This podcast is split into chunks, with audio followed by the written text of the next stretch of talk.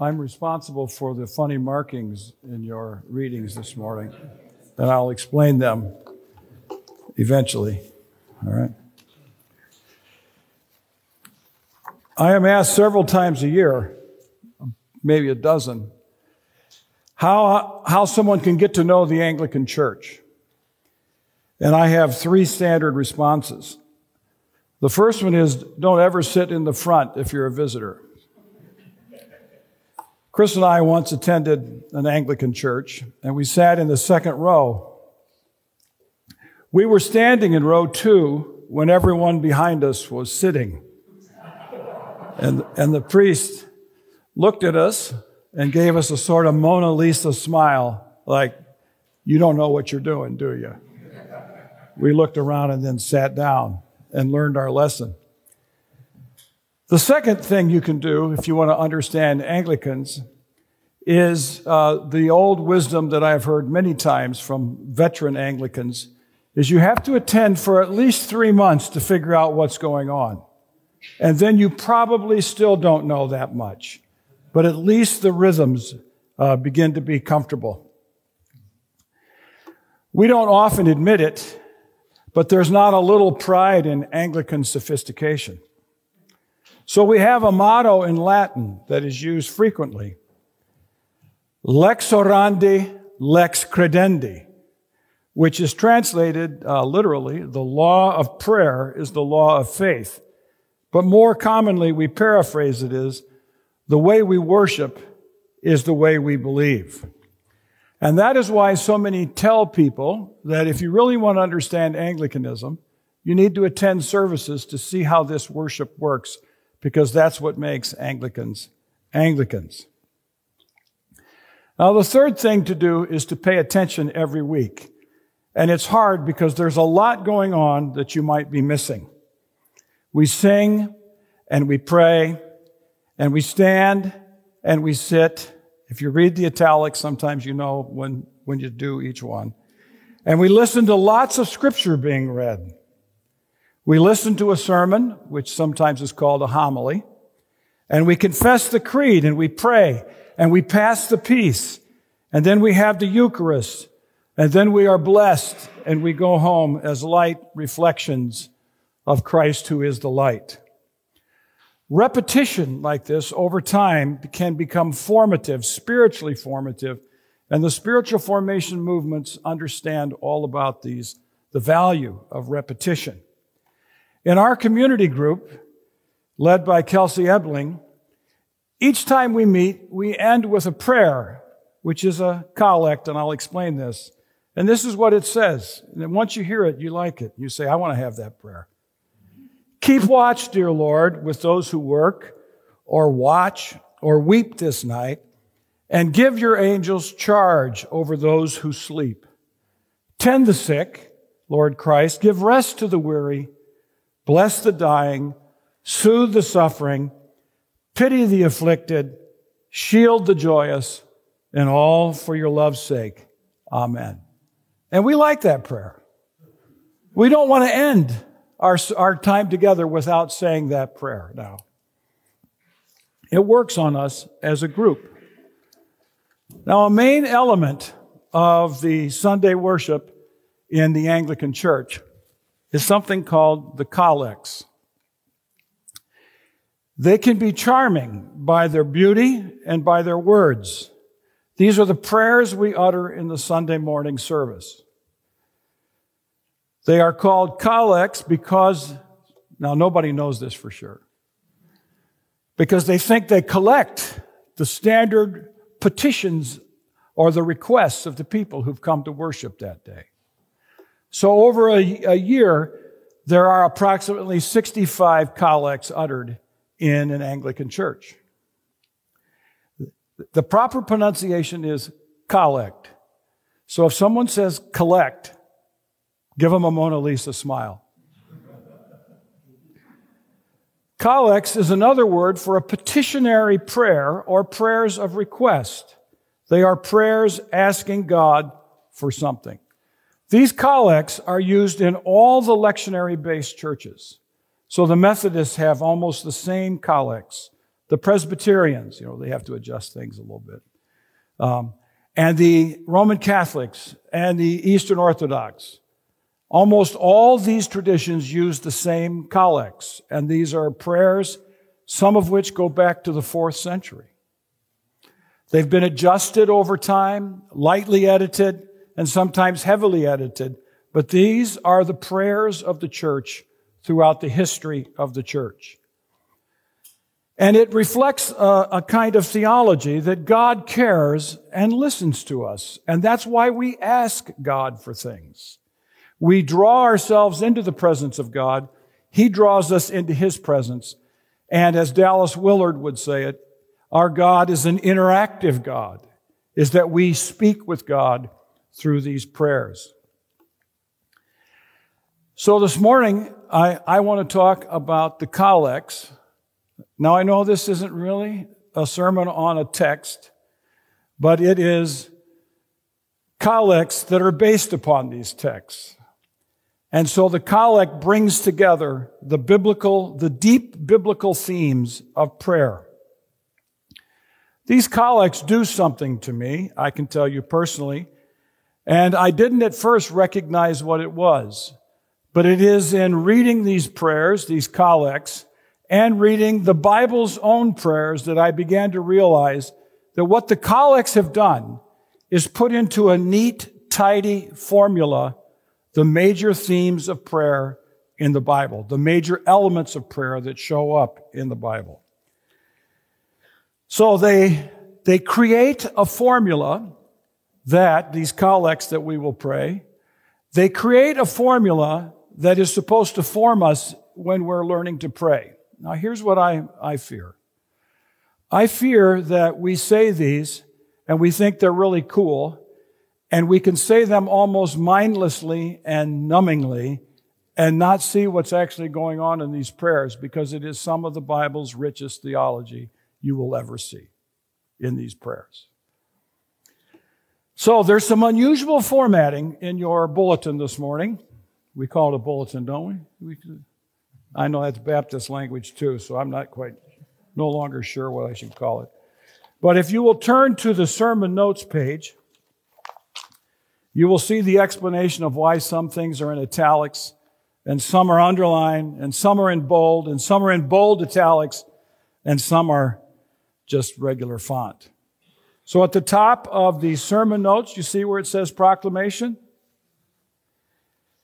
These are the five elements that are at work in collects. They're not always present, but these are the five elements that show up. First, there is an address of God, which is often called the invocation. Then there is a, a very distinctive element of prayers that I think we as Christians and prayers forget. The, the collects teach us to remind God and to acknowledge God of things about God. And we'll see how this works. And then they ask God, they have a petition. They, they know what they're doing. And then they expect God. This is where we get implicated in the answer to our prayer. If God answers this prayer, something is going to happen. Um, in technical Anglican language, this is called the aspiration. But in teaching students how to pray collectively, they don't know what aspiration means. And they're going into the ministry, so we use a different term.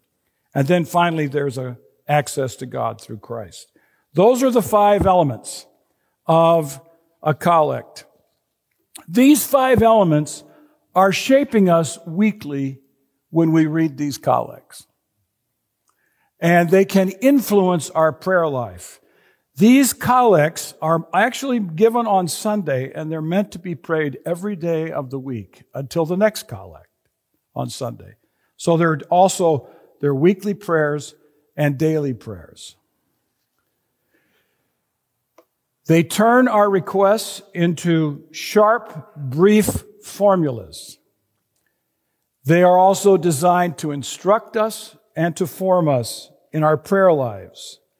It's like using the Lord's Prayer to hang our various requests on. So I want to look at one, and it's called the Collect for Purity. and it is on your sermon notes. This was originally a prayer. Every one of these collects has a history, and church historians love this stuff, uh, worship historians. But originally, the collect for purity was only said by the priests and the deacons in the sacristy. But our church brings it into the church, believing in the priesthood of all believers, and so we all say this together. It says this Almighty God, that's the address to God. And this is something about God. To you, all hearts are open, all desires known, and from you no secrets are hid. Now that is an open heart before God. Cleanse the thoughts of our hearts. This is the request, the petition. Cleanse the thoughts of our hearts by the inspiration of your Holy Spirit. Now, we evangelicals get nervous with that word inspiration because that's not how we use it, but it's okay. It's in the collect. We'll be fine. And then the request has this implication, the aspiration, that we may perfectly love you and worthily magnify your name. As we enter into worship, we want to be purged of our sins so that in this worship time, we may perfectly love God and worthily magnify his name as we pray and worship together. And then it ends, as most of these collects end, through Christ our Lord. Amen. There it is. One, two, three, four, and five. All five elements in a prayer that we say every Sunday. And I'm willing to suggest that most of us don't see all five elements. But I hope now that you'll never forget this and that you'll start diagramming these sentences. If you need help, Brad and Dana and I would love to help you diagram sentences. This is our life. All right? We find it as, as innovative and as stimulating as reading novels. All right? But these prayers, to use a German expression, are not just knappig, snappy, they are also profoundly biblical. These little formulas, these elements derive from what's in the Bible. And they put it into a formula so that we can be taught how to pray. Notice then the biblical basis for some of these, and that's why we've got the text underlined as we do. So in Acts chapter 4, I, I find this prayer to be significant in the New Testament. It is a beautiful prayer when you realize what the, what's, what's going on. Sovereign Lord. That's what he decides to call God in this prayer. Who made, now look how long the underlined elements are. Who made the heaven and the earth, the sea, and everything in them. It is you who said by the Holy Spirit through our ancestor David, your servant. Now, this person praying quotes the Bible in the prayer. Why did the Gentiles rage and the peoples imagine vain things? The kings of the earth took their stand and the rulers have gathered together against the Lord and against his Messiah, which has direct implications in Acts chapter 4. But then the prayer not only has quoted scripture, he brings up recent events. For in this city, in fact, both Herod and Pontius Pilate, with the Gentiles and the peoples of Israel, gathered together against your holy servant Jesus, whom you anointed to do whatever your hand and your plan had destined to take place. And now, because this is all true, notice the prayer knows this about God. God, you predicted this. And this is happening right now in our midst. And now, because that's true, and because you've made these statements about yourself and what you can do, this is my request. And now, Lord, look at their threats and grant to your servants to speak your word with all boldness. Now, the Greek word here used for boldness is a word that means frankness as well. It is someone who's willing to speak truth to power. So it's not someone who gets loud. It's someone who's willing to say the truth.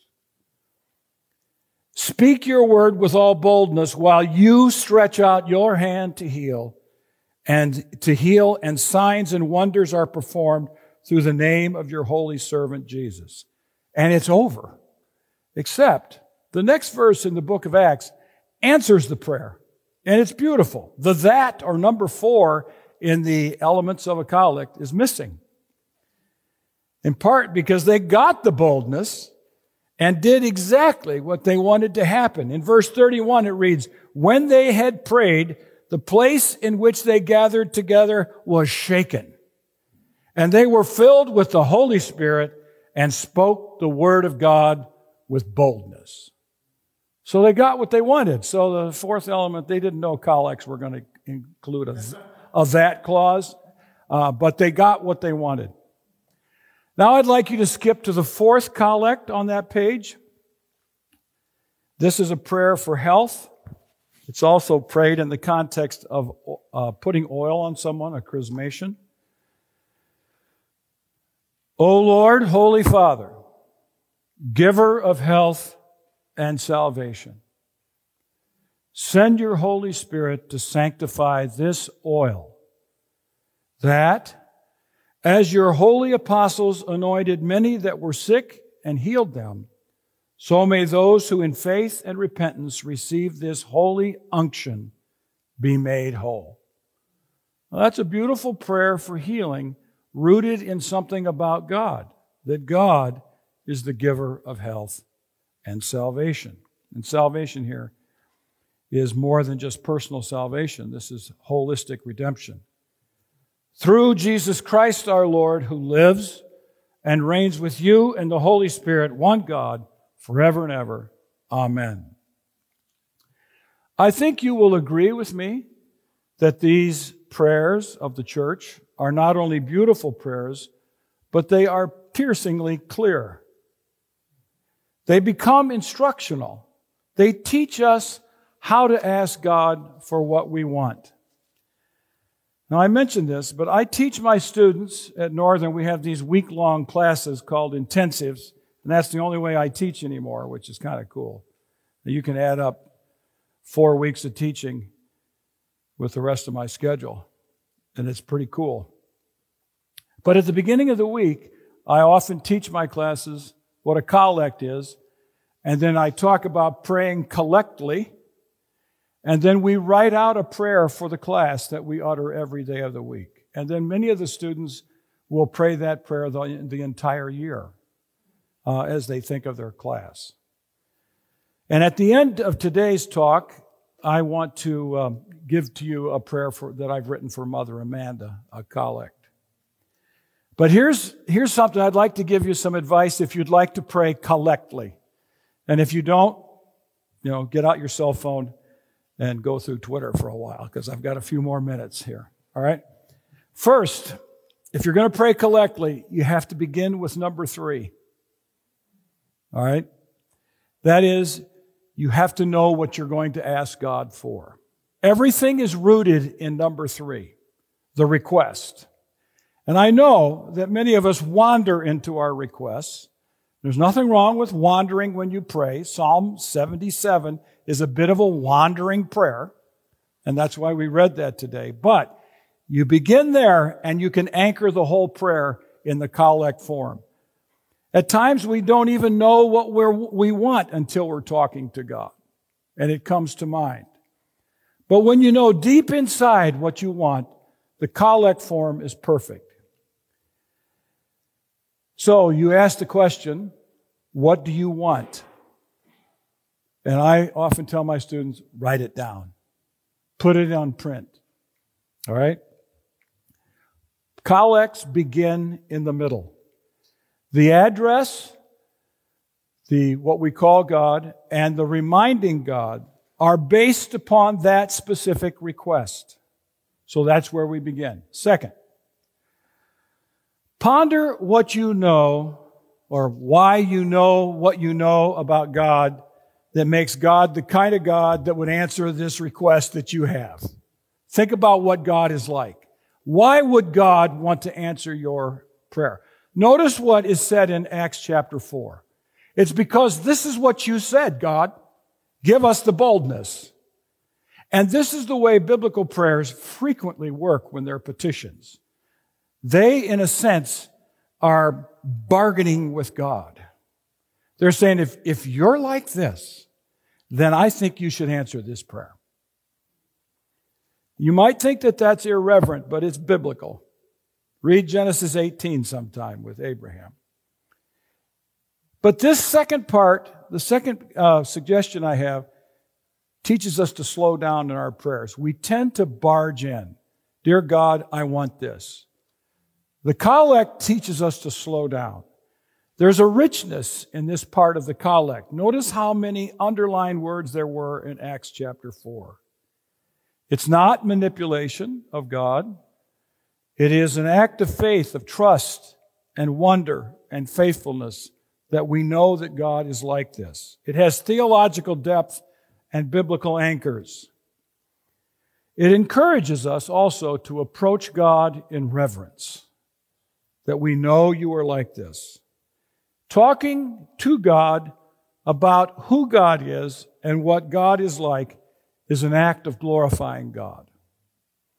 So, second, then think of something about God, and then you begin to write that down as well. Third, think about what name for God in the Bible or what name you want to give God best fits this request.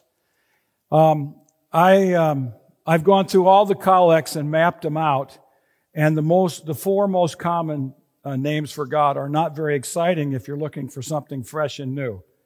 Almighty God, God, Lord, Father. Those are the common uh, names used for God.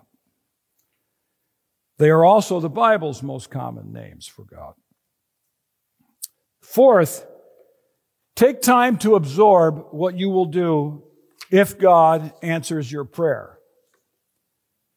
Notice what is in the collect for purity. The request is cleanse the thoughts of our hearts by the inspiration of your Holy Spirit. Make us fit for worthy, for, for worshiping, that we may perfectly love you and worthily magnify your holy name, which is what the entire service is about. Right there. Worthily magnifying the name. This element also takes time to consider. It hooks us into what we're asking for, that we become implicated in God's answer. Sort of like, if you answer this prayer, I'll do this. Finally, and this is the, how all the collects end, remind yourself that every letter, every word, and every sentence that you utter in prayer arises from the goodness and grace of God to us through Jesus Christ. So there's two common endings in collects. Through Christ our Lord, kind of a short one, and then the longer one, through Jesus Christ our Lord, who lives and reigns with you and the Holy Spirit, one God, forever and ever. Amen. Now you've heard this many times in here, but it comes through that. Uh, last week, we had an announcement that Mother Amanda would be taking a renewal leave. And I know that many of us are committed to praying for her, so I've written a collect for Mother Amanda for her rest and renewal this week, or this few weeks. So here it is. I'll read it to you. Almighty God, our Creator, you created the world and all that is in it, and then you, the creator of all, rested. Not only did you rest, but you ordered humans to rest as you did by taking a Sabbath. And not only did you order us humans to rest, but you ordered humans to let the fields rest and find their own Sabbath. Your son, Jesus, invited us, his followers, to come to him so we could find rest in our inner depths. And this same Jesus broke through boundaries to work redemption, restoration, and renewal on days of rest. And your spirit has come to us and now rests upon us to restore us and to empower us as witnesses. And you have taught us that the final kingdom will be life's final rest. Grant to Amanda to rest in these your many rests, to find rest in your grace, to find rest in your Son who offers rest, and to find her rest in your Spirit who rests upon her, that she may be restored, rejuvenated, and renewed to her calling among us as our pastor and worship leader. Grant all these requests, we pray, through Jesus Christ our Lord, who lives and reigns with you and the Holy Spirit, one God, now and forever. Amen. Amen. Amen. Thank you.